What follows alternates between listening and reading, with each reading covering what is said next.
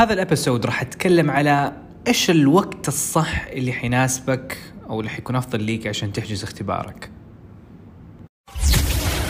This is دليلك بودكاست أهلا وسهلا بكم قاعد صباح الخير، اليوم صراحة بتكلم على نوعا ما موضوع مرة مهم عبد الرحمن متى أحجز اختباري لل IELTS أو متى أحدد هذا الموعد وأحجزه على طول. please أبغاكم تتفقوا معي هنا إنه لو سمحتوا لا تختبروا اختبار ال IELTS عشان عبد الرحمن يكون عندي كذا فكرة وعشان أفهم نظام ال IELTS.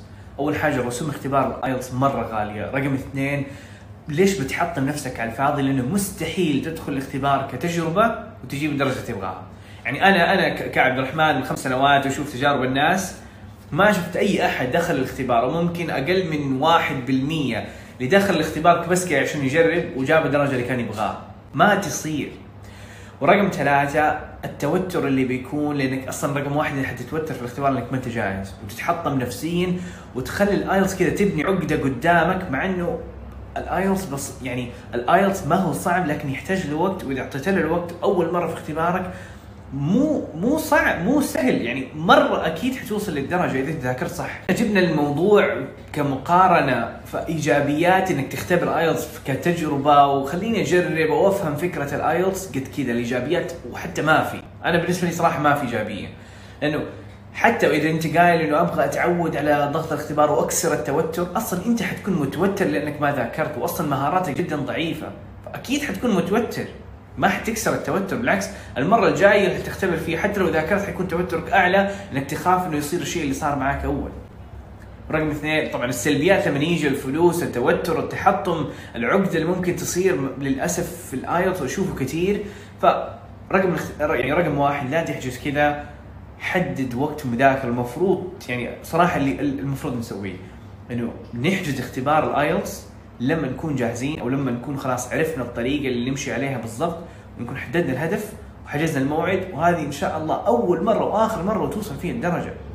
عبد الرحمن أنا صراحة أول مرة أختبر وما كنت متوقع إنه أجيب الدرجة for me it's not a surprise يعني أول مرة تدخل الاختبار أكيد حتجيب الستة والسبعة والسبعة ونص كمان if you given the time إذا انت ذاكرت صح أكيد حتجيبها لأنه طبعا هنا ليش أنا بقول لكم هذا بهذه الثقة؟ لأنه اختبار أيلتس في حاجة جدا أساسية اللي هي الاختبارات التجريبية.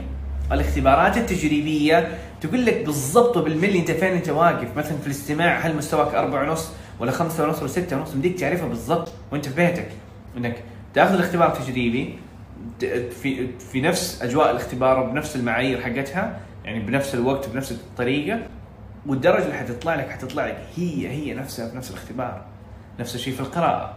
الخلاصه إنه إذا أنت تبغى ترتفع درجة كاملة في اختبار الايلتس تحتاج شهر كامل مذاكرة ثلاث ساعات يوميا وهذا الشهر ينقسم لاربع أسابيع.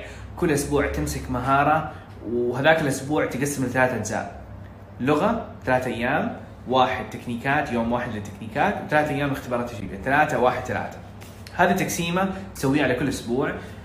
وشهر واحد لكل درجة. فإذا مثلا مستواك مبتدئ يعني نقول أنا مثلا مستواي ثلاثة في ال IELTS فعشان أجيب الخمسة أحتاج شهرين وعشان أجيب الستة أحتاج ثلاثة أشهر وعشان أجيب السبعة أحتاج أربع أشهر.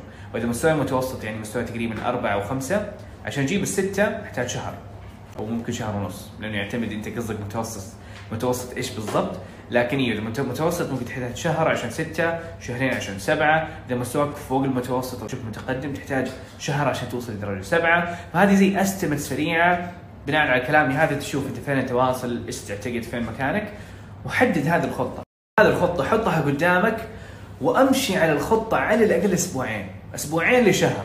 إذا مشيت عليها وحسيت نفسك إنك قاعد تنجز وقاعد تكرف وأنت ماشي على الخطة صح أحجز اختبارك نهاية الخطة بالضبط. لكن بعض الأحيان أو معظم الأحيان ما نكون مثاليين فنحتاج كم يوم إضافي فدائما اللي أشوفه مثلا اللي عنده خطة شهر يحجز اختباره بعد شهر ونص عشان الويكند سحب على كم يوم مدري إيش. ف تشوف انت كيف ماشي. هل أنت منجز بالضبط على حسب الخطة؟ أحجز على طول في نهايه الاختبار في نهاية الخطة أو مثلا إذا كرفت وخلصت الخطة بدري خطة 30 يوم خلصها في 20 يوم بحجز اختبارك بعد 20 25 يوم. فبناء على إنجازك يعني أمشي أسبوعين ذاكر أسبوعين ولما الأمور توضح لك وقتها حتحس بالثقة إنك أنت ماشي صح وشايف تطور وقتها أحجز اختبارك. وأحجز بعد فترة مو بعد أسبوع أحجز لما تكون خلصت خطة مذاكرتك. من هذه الحركة إنه يكون لسه باقي لك مثلا ثلاث أربع أسابيع أو شهر وأنت حجزت اختبار قبلها إنه لما تحجز الاختبار تحس بالمسؤولية كذا عبد الرحمن وراك اختبار لازم تكرف. فذاك الضغط والخوف كذا في نفس الوقت يجي ويساعدك إنك تستمر. لكن ما هو كويس إنك تقول بحجز اختباري بعد شهرين وأنت ما عندك خطة ما تعرف كيف تمشي. ويجي تعدل أسابيع تعدل أسابيع وتقول حبدأ بكرة حبدأ بكرة حبدأ بكرة ويكون باقي لك أسبوعين بعدين ما تعرف إيش تسوي.